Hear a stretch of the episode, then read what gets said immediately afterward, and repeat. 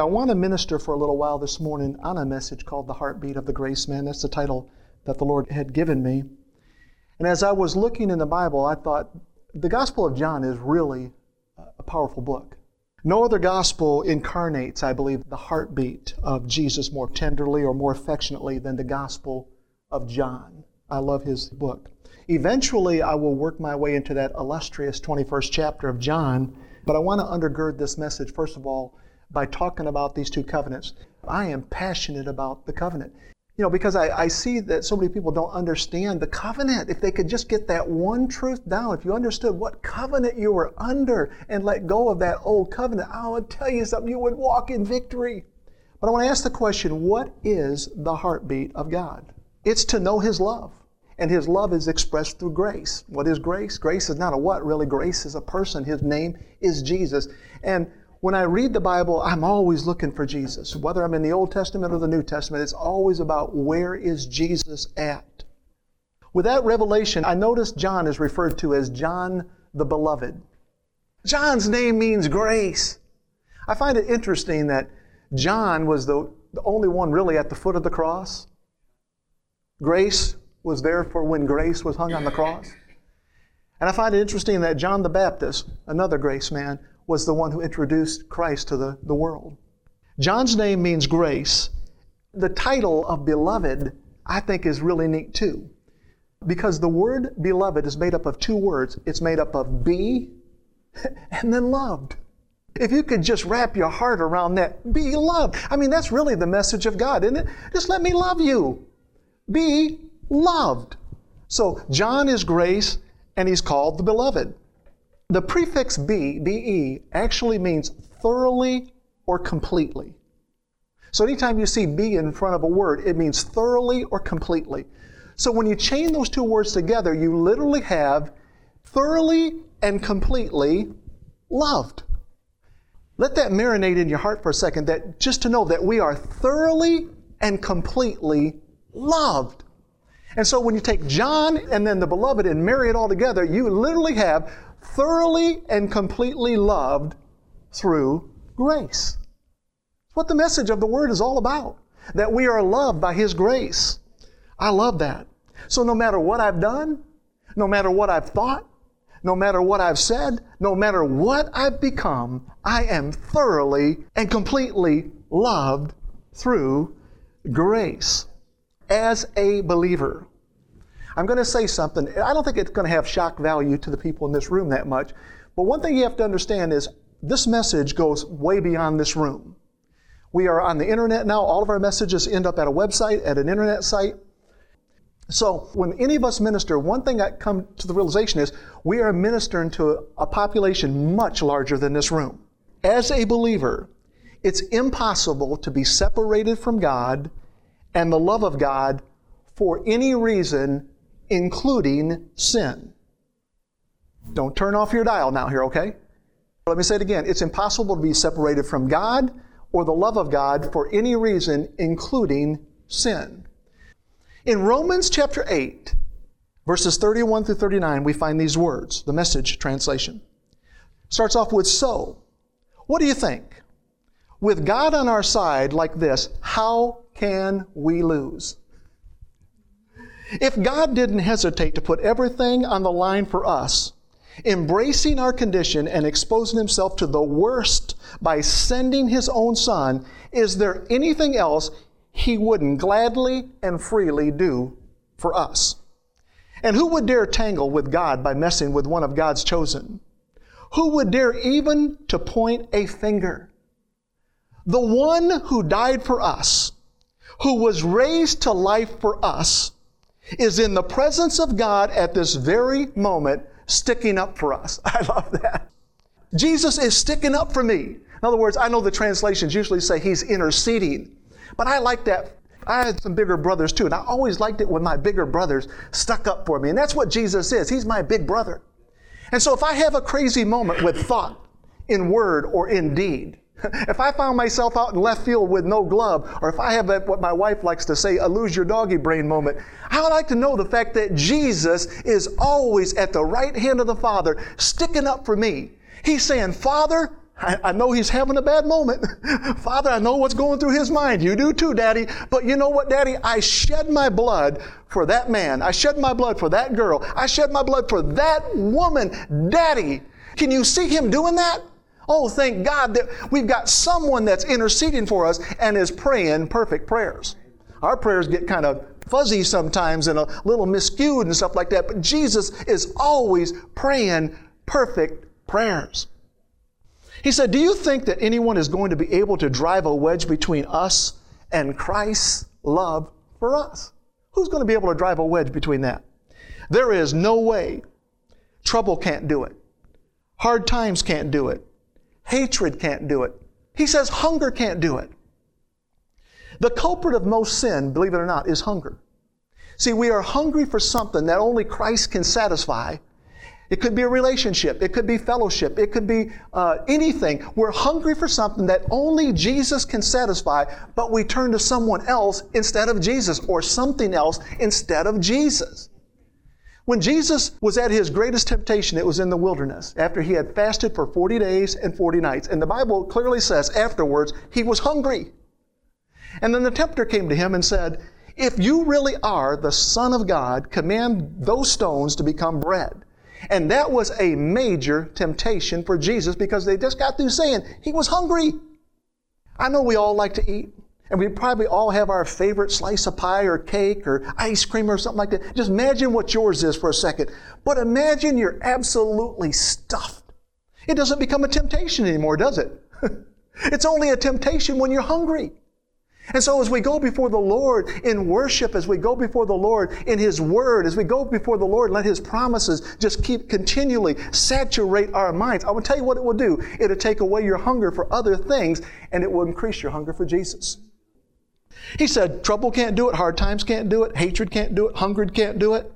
He says, homelessness can't do it. Not bullying threats, not backstabbing, not even the worst sins listed in Scripture. They kill us in cold blood because they hate you. We're sitting ducks. They pick us off one by one. None of this phases us because Jesus loves us. I'm absolutely convinced that nothing, nothing dead or living, angelic or demonic, today or tomorrow, high or low, thinkable or unthinkable, absolutely nothing can get between us and God's love because of the way that Jesus, our Master, has embraced us. I'm going to tell you something. I deal with naysayers all the time. When you start preaching this message of grace, I'm going to tell you something. They'll come out of the woodwork on you. And I've been preaching it for a long time. Long before I came to Triumphant Grace Ministries, I've been preaching about grace. And I'm going to tell you something. The naysayers aren't just the unbelievers. They're your, your brothers and sisters in the Lord, too. They want to try to yank the slack out of you as well. Oh, but Brother Mark, haven't you read what it says in Isaiah chapter 59, verse 2? They'll pull scripture on you. Haven't you read what it says in John chapter 9, verse 31? Yes, I've read those scriptures, but I've read them through the lenses of grace, so I totally understand them. They've just been taken out of context. So I want to tackle those, uh, those scriptures that I just mentioned so that you're no longer intimidated by them. Isaiah chapter 59, verse 2 says, But your iniquities have separated you from your God your sins have hidden his face from you so that he will not hear you. But your iniquities have separated you from God. And in my imagination, as I was sitting in my chair yesterday, all I could see was like this gigantic umbilical cord going from me up to God. And I could see I get caught in iniquity, and I could see this giant pair of scissors coming out of heaven and cutting the umbilical cord. Up oh, there you go. Does that, is that what the word says? It says, Your iniquities have separated you from God. He says, Your sins have hidden his face from you. You know, I see that all the time in stores and stuff like that. I see mothers get mad at their, and fathers get mad at their children and they turn, I'm not talking to you and stuff like that. You know, that's torture, man. Can you imagine God actually turning his face from us and we can't talk to him? Or being silenced like he, he won't listen to us? My question is, is that scripture true? Did God say that? Yes, that scripture is absolutely true under the old covenant.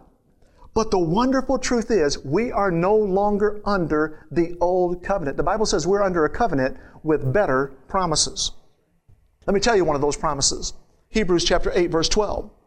It says, For I will be merciful to their unrighteousness, and their sins and their iniquities I will remember no more.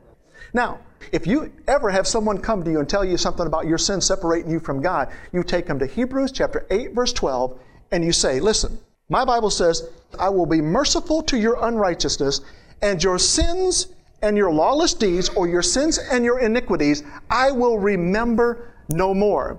So if you take those two scriptures and you hang them out there, they say absolutely the opposite. One says, Your sins are going to separate you from me. The other one says, I don't remember any sin. Which one is it? How could both of those statements be true? How could both of those scriptures be true? It's easy. It's so easy. See, one was true under the old covenant, and one is true under the new covenant. And God said to me yesterday, He says, say it like this one was true in the day, the other one is true today. Just that simple.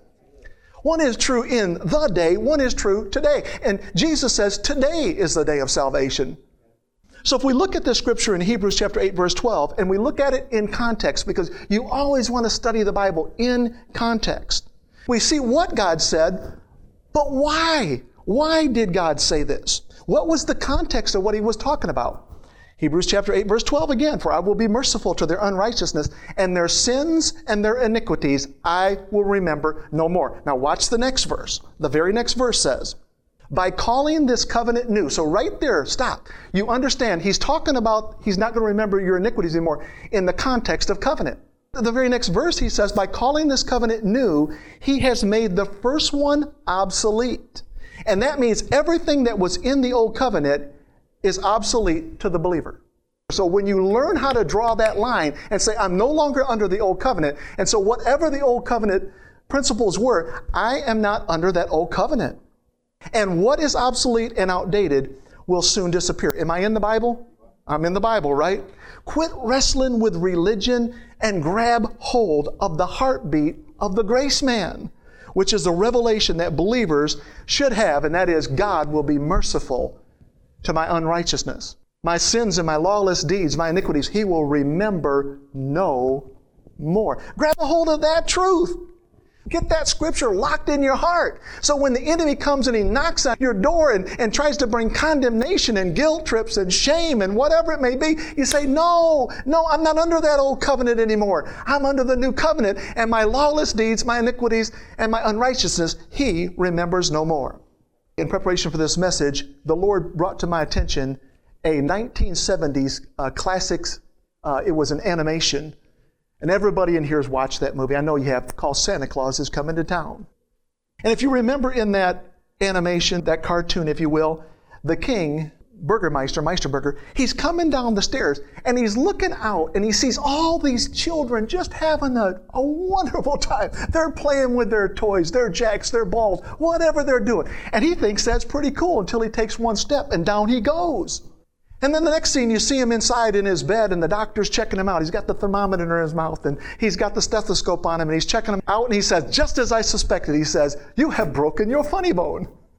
He said, My funny bone. He said, How did this happen? And one of his tin soldiers are standing right there, and he pulls out from behind him a wooden duck, a toy. And he says, A toy? He said, Yeah, king, this is what you slipped on. You slipped on a toy. And so, what the king does is he puts laws in place to ban all the toys, and it becomes the law of the land. And then the king, Meisterburger, jumps up on his bed and he begins to sing that little song. It's a difficult responsibility that you accept from the number one lawmaker, me. Have it known throughout the land from sea to sea. There'll be no more toy makers to the king. You know what they called that town? It's called Somber Town. Do you know what the word somber means? It means dull. It means drab. It means dingy. It means dark. It means gloomy. And I'm going to tell you something. If you try to live as a new covenant believer under the old covenant lifestyle, your life is going to be dull and dark and drab and gloomy. You can't live that way. And over the years, Santa Claus is what he's trying to do is he's trying to bring gifts to children, but you know what he finds himself in? He finds himself in a constant battle with the law. He's trying to bring gifts. You know, it's the same thing that God is trying to do today. He's trying to bring grace gifts. There's so many people, I mean, there's denominations don't believe you should be speaking in tongues. Tongues is very real. God is trying to bring that grace gift, but they're saying, no, we have a law that we want to go by. There, there's just so many different things that are going on in the body of Christ. Jesus is wanting to bring us gifts. If we'll just step out and we'll live under this new covenant, I want to tell you something. You'll begin to tear down that infrastructure that's been built up, those strongholds of, of religion that have been built up up and you'll find yourself freer and freer and freer. I'm freer and freer. And as time goes by, Kris Kringle takes a wife. Are you starting to see the picture? Oh, Kris Kringle takes a wife. He takes a wife, just like Jesus did. See, there was a law in place, but then they sent Jesus and they said, Well, listen, we can't live under this law all the time. And he takes a bride. There's a narrator in this movie. And here's what he says right after that. It's right at the end of, of the, uh, the movie. He says, as time went by, the Meisterburgers died off and fell out of power. And by and by, the good people realized how silly the laws were. Well, everybody had a wonderful laugh and then forgot all about them.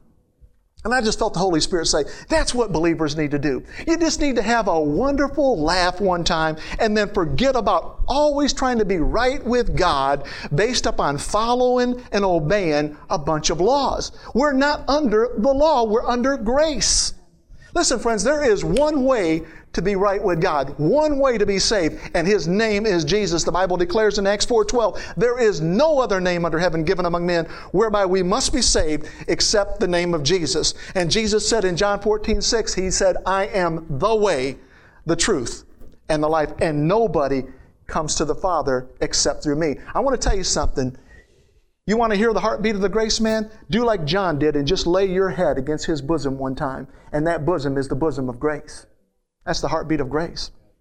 Now, anytime I talk like this, I always want to make sure I don't misrepresent grace. I am not suggesting that we live in sin. The Bible says in Romans chapter 6 very clearly, What shall I sin? The question is asked, so that grace may abound? No. The Apostle Paul says, I've died to sin. So you don't go out and live in it just because you can. It doesn't change your eternal destiny, but it will wreck your destiny here. I'm not suggesting you live in sin. If you see the story, it's in Luke chapter 10 about the Good Samaritan. The Bible says a man is going down from Jerusalem to Jericho and he falls into the hands of thieves, robbers, if you will. And they beat him and they strip him and they leave him half dead beside the road. Well, when I was looking at that, I thought, well, what do you mean half dead? Is it the left side that's dead? Or the right side? Is it from the waist up? Is it from the waist down? What part of you is half dead?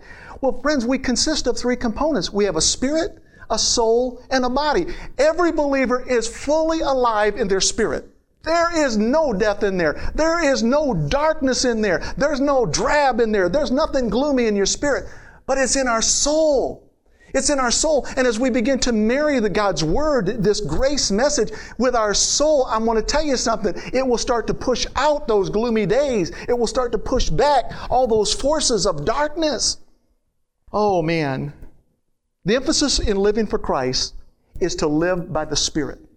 The emphasis in living for Christ is not rules.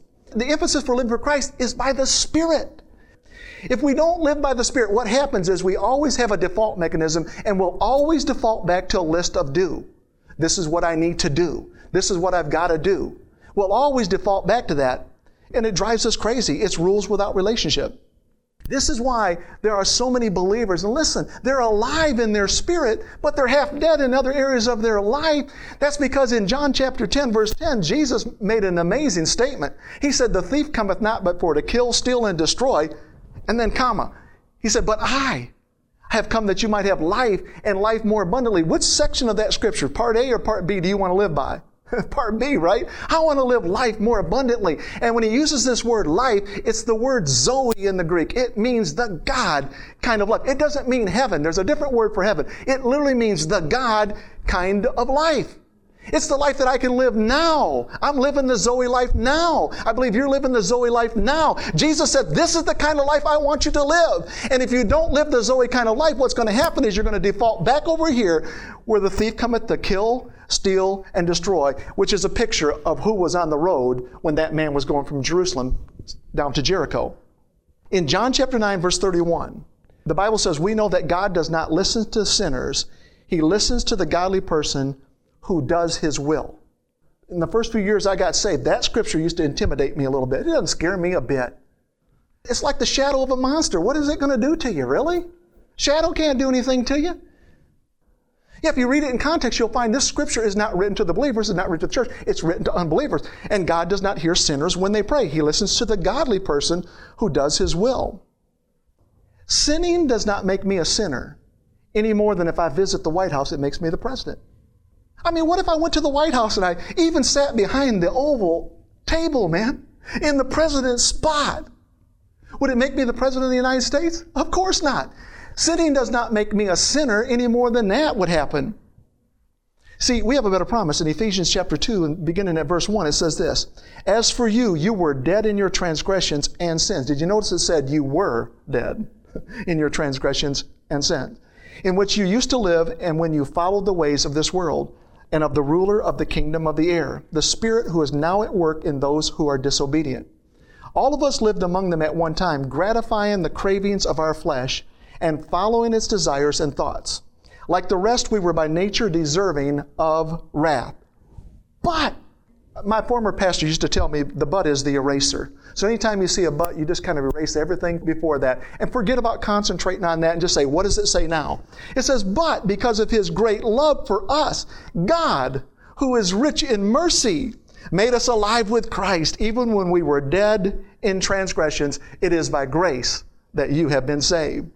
And God raised us up with Christ and seated us with Him in heavenly realms in Christ Jesus. I want you to remember that. He seated us with Christ in heavenly realms in order that in the coming ages He might show the incomparable riches of His grace expressed in His kindness to us in Christ Jesus. Let me just summarize what I've just said. God has seated us in heavenly places in Christ. Now, does it get any more godly than that? Can you get any more sanctified than that? Can you get any more righteous? You happen to be sitting next to God right now, and you're seated inside His Son. There's no separate chair for you and me. We're in Christ. Is that what the scripture said? It says, We have been seated with Him in Christ in heavenly places. Can it get any more godly than that? Do you think God's going to let trash sit next to Him in heaven? No, because He never sees us that way because we've been transformed. We have Christ's nature.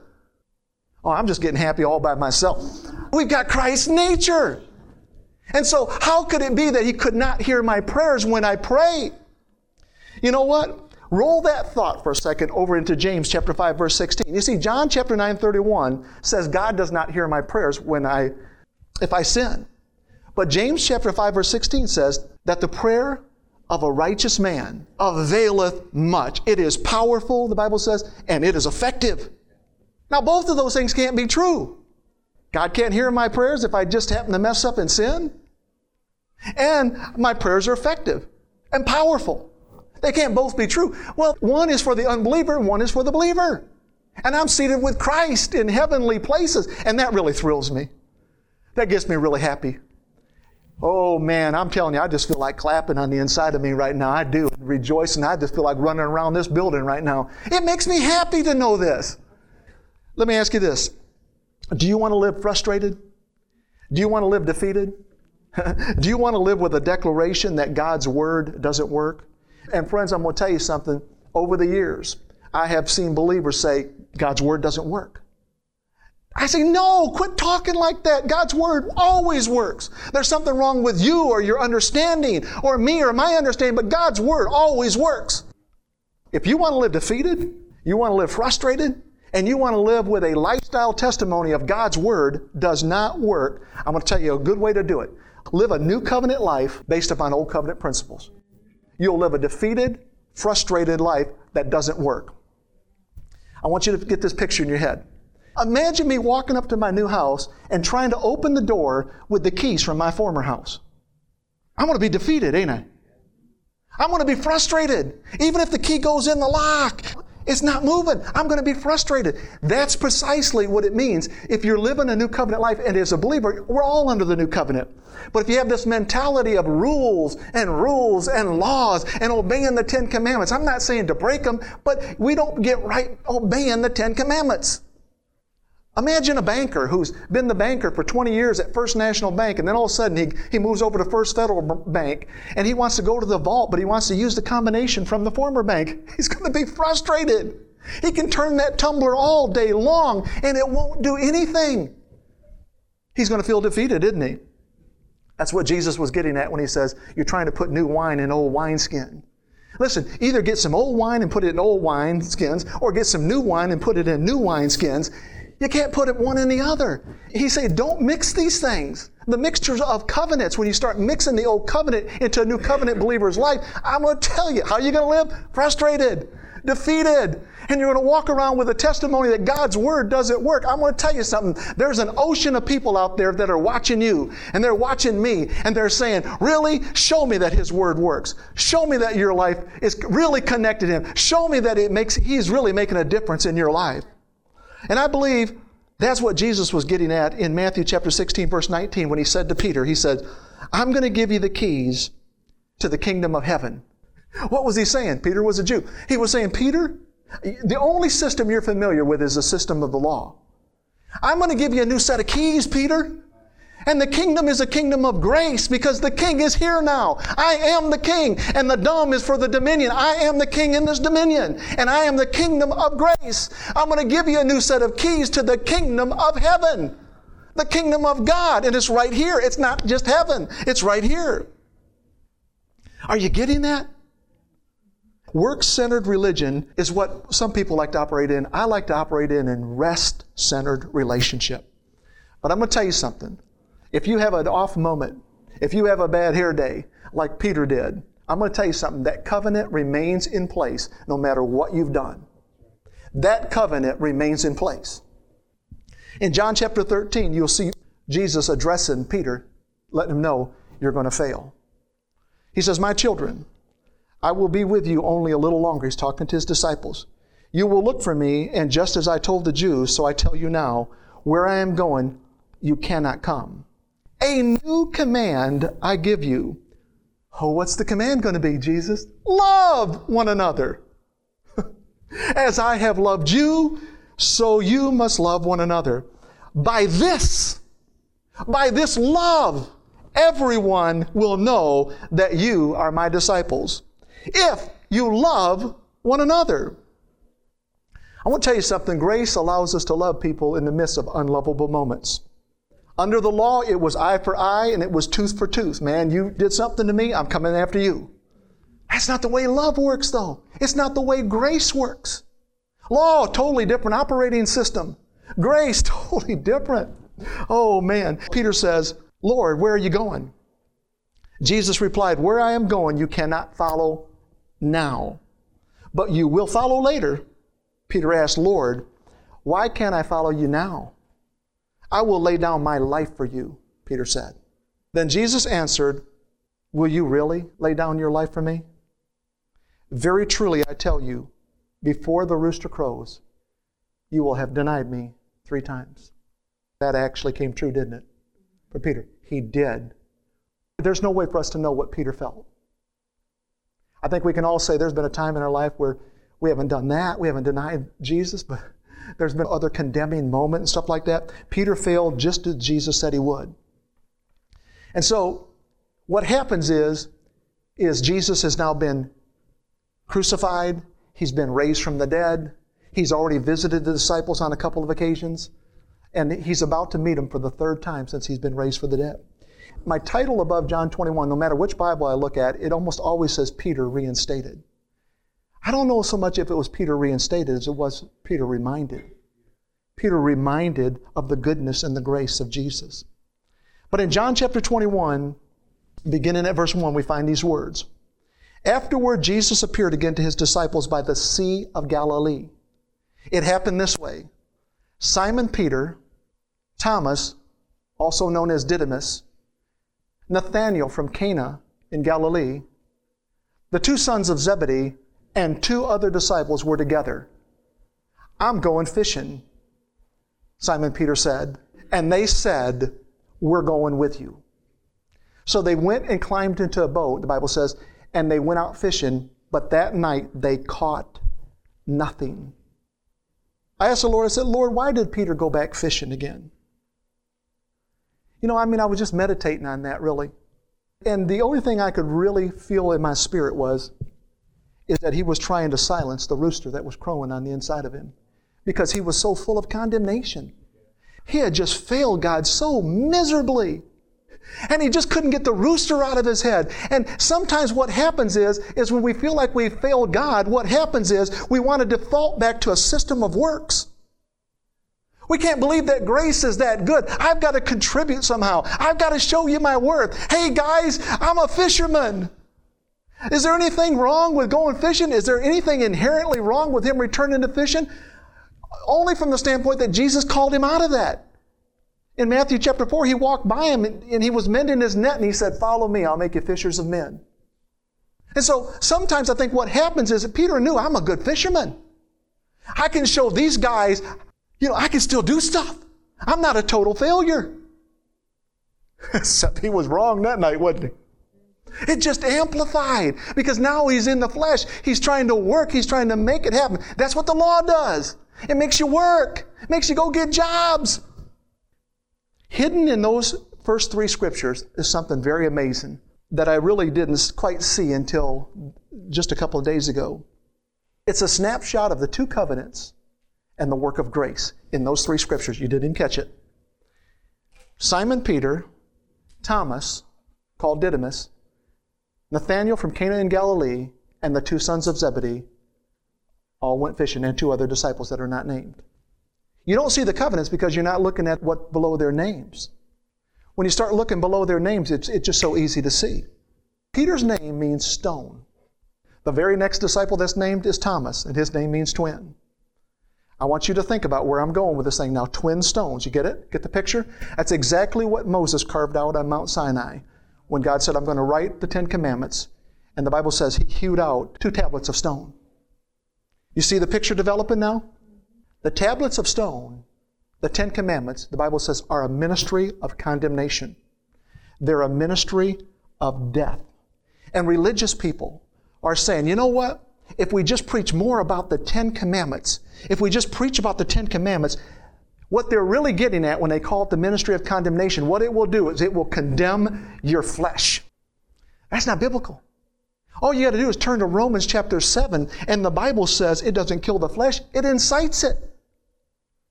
It incites the flesh, it intensifies the lust of the flesh. I'll never forget this. Uh, it was probably 25 years ago. I used to love watching Candid Camera.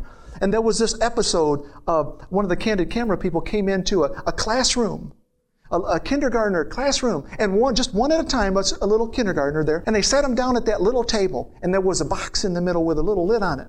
And he kind of interviewed that little kid. And at some point in time, he said, All right, now he said, I got to go out of the room for two or three minutes. He said, I'm going to be gone for two or three minutes, but when I'm gone, do not look in that box. Do not look in that box. He walks out of the room. Of course, the cameras are still rolling. That little kid's looking around to see who's watching him. Nobody, he, can't, he can't help himself. Now, if he wouldn't have said anything about the box, he probably wouldn't have looked in the box. That's what rules do. They incite you to break them. When I was up north on vacation years ago, man, I went to an, a wax, kind of this like old Indian store. There was an Indian guy, he was a wax figure, you know. I mean, he looked so real. I, I'm like, I got down, I started looking at him, I'm like, are you sure this isn't a real guy sitting here? I mean, so real. And he's holding a sign here says, Do not touch. And the moment my eyes went down and saw that, do not touch, I'm not kidding you. I started to reach out to touch that Indian, and there was an Indian guy hiding behind some clothes over there. And he's like, hmm, what? I'm like, oh, no, no, no, I don't. The law incites you to sin. It can't help you. It's to show you that you're ultimately a failure if you're trying to live that way as a believer or an unbeliever, you cannot live by that law. It's not the law that keeps us from sinning, it's knowing the heartbeat of the grace man. when you understand His heart, when you understand His goodness, when you understand His faithfulness, when you start to receive His love and His mercy, which is new every day, I want to tell you something. That will keep you from sinning. Peter's name is Stone. Thomas's name is Twin. Let's hop over Nathaniel for a moment. We'll come back and we'll get Nathaniel in a second. The other two disciples that are mentioned are the sons of Zebedee. Who are they? James and John. James' name comes from the Hebrew name Jacob, which means supplanter. Or another way to say it, it literally means to replace. To replace. What does John's name mean? Grace. Do you see what has been said so far just in their names? The stone, the law. The law has been replaced by grace. The Old Covenant was a covenant of the Ten Commandments written on tablets of stone. The New Covenant is a covenant of grace. What does Nathaniel's name mean? Nathaniel's name literally means the gift of God.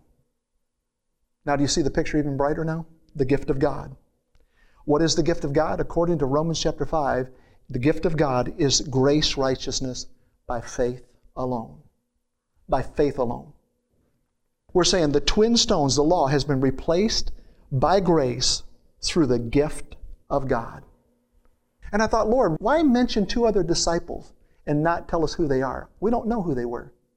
It says plus two other disciples. And I just felt the Holy Spirit say yesterday, do you really need anything other than that? Do you really need to know anything other than the law has been replaced by grace? Is there something you really want to add to that through the gift of God? Is there really anything you want to add to that? No, they're not really. There you go. Neither do I.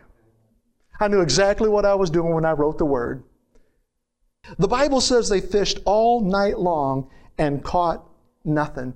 You know why they caught nothing? Because they had forgotten what Jesus said in John chapter 15, verse 5. He said, Apart from me, you can do nothing. But in Philippians chapter 4, 13, he says, With me, you can do all things. Good news, huh? I can do all things through Christ, which strengtheneth me. I love this next thing. It comes up in verse 4.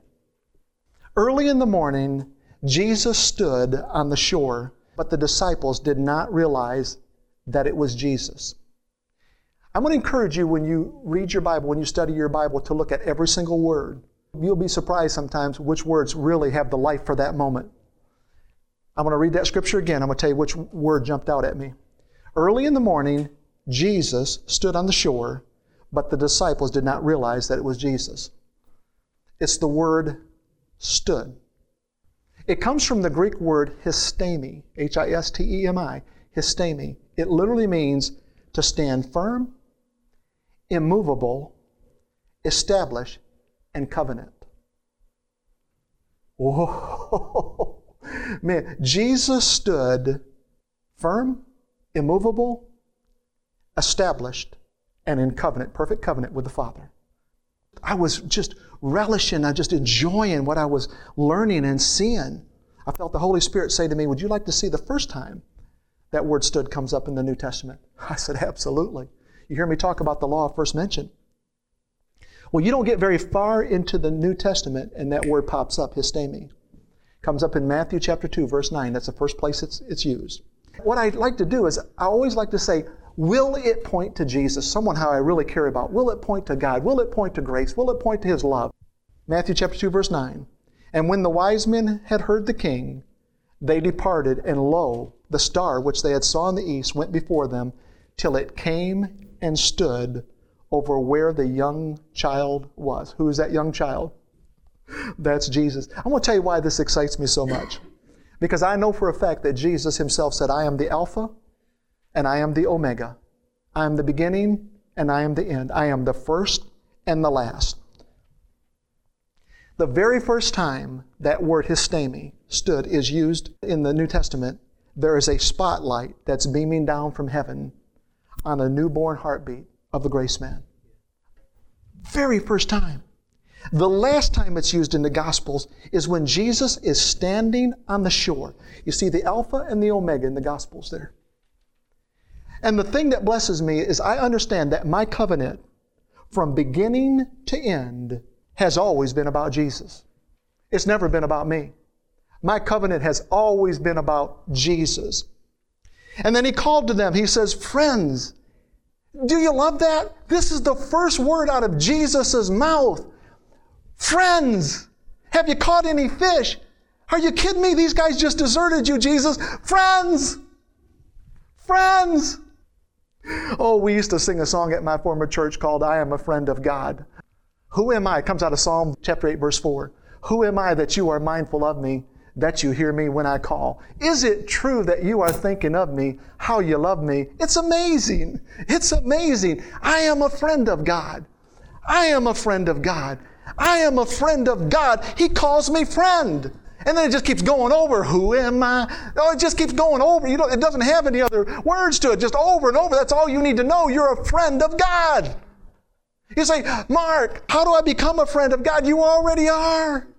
You don't need to try to work at being becoming a, a friend of God. You already are.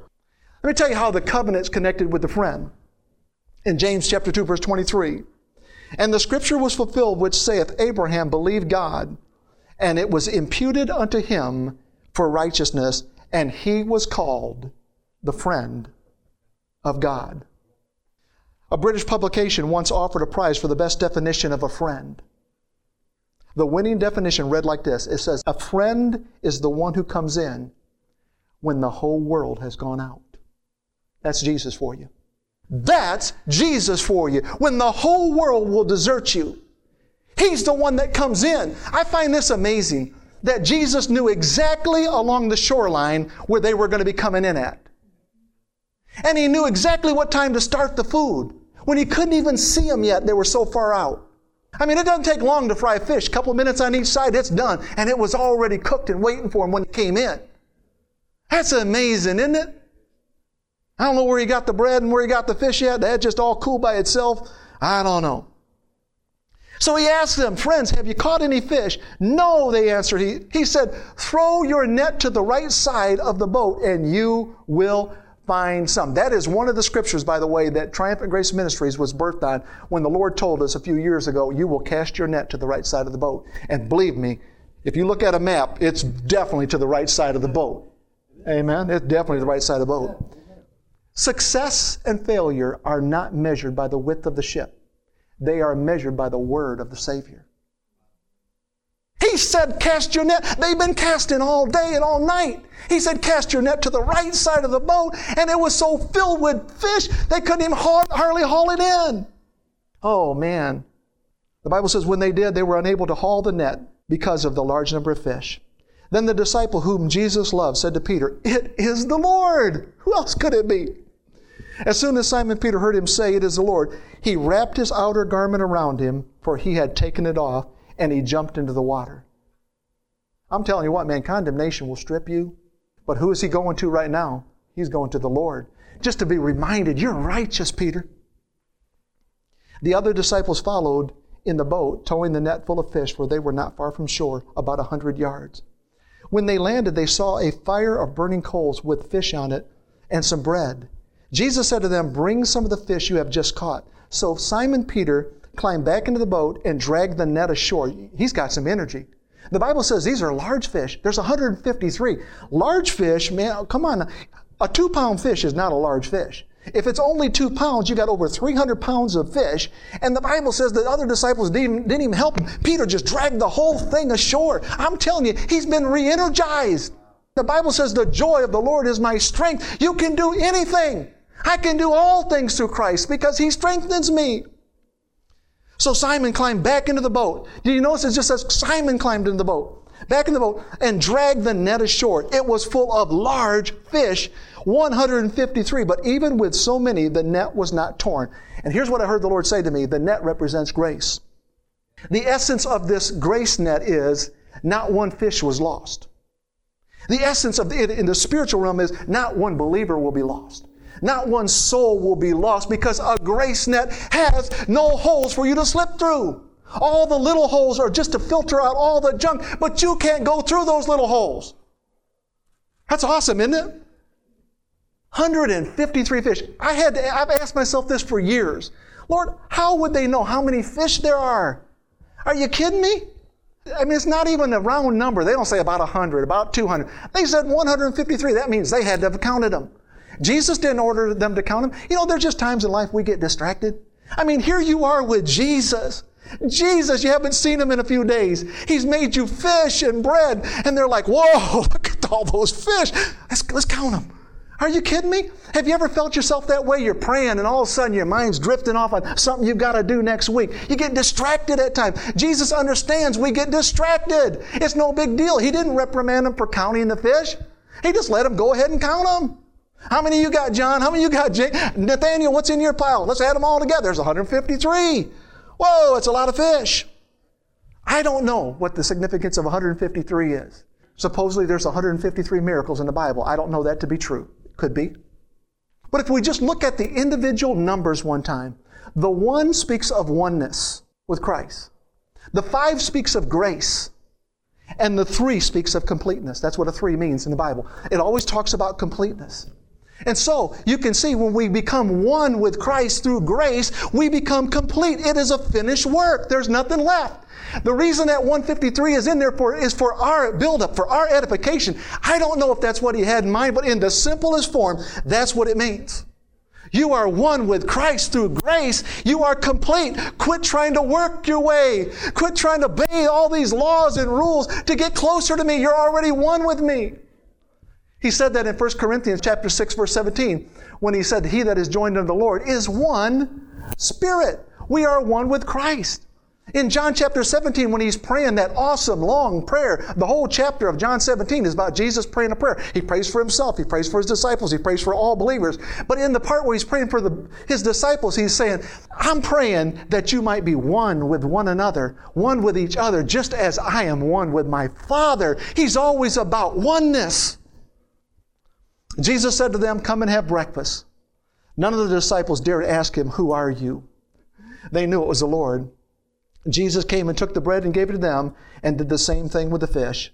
This was now the third time that Jesus had appeared to his disciples after he had been raised from the dead. When they had finished eating, I imagine a silence fell, just like I hear right now. Jesus said to Simon Peter, he singled him out. He doesn't call him Simon Peter. He calls him Simon, son of John. What is he saying? The name Simon literally means one who has heard. Simon, son of John, John means grace. He's literally saying to him, You're the one who's heard the Son of grace. Simon, son of John, do you love me more than these? Do you think Jesus knew whether or not Peter loved him? Of course he did. Because it stands to reason if he doesn't know if Peter loves him or not, he won't know if Peter's telling the truth or not when he does tell him. Yes, he knew him. He wanted Peter to get in the habit of saying, I love you, Lord. I love you, Lord. Do you love me more than these? Yes, Lord. Good answer. He said, You know that I love you. And Jesus said, Feed my lambs. You know what lambs are? They're baby sheep. They're people that have just come into the flock. They don't know anything. He said, Feed my lambs. And again, Jesus said, Simon, son of John, you who has heard the message of grace, one who has heard from the Son of grace, do you love me? He answered, Yes, Lord, you know that I love you. Jesus said, Take care of my sheep, which literally means shepherd my sheep. That's why we've come to Kenosha. We've come to Kenosha to take care of his lambs, and we've come to shepherd his sheep. Don't you ever forget it. That's why we come. The third time he said to him, Simon, son of John, one who has heard from the Son of grace. Do you love me? Peter was hurt because Jesus asked him the third time, Do you love me? He said, Lord, you know all things. You know that I love you. Jesus said, Feed my sheep. And I had to ask the question God, how do you feed lambs, baby sheep, and how do you feed the more mature sheep at the same time? It's a good question, isn't it? That'd be like having a, a school classroom and you've got kindergartners in there and 12th graders, seniors.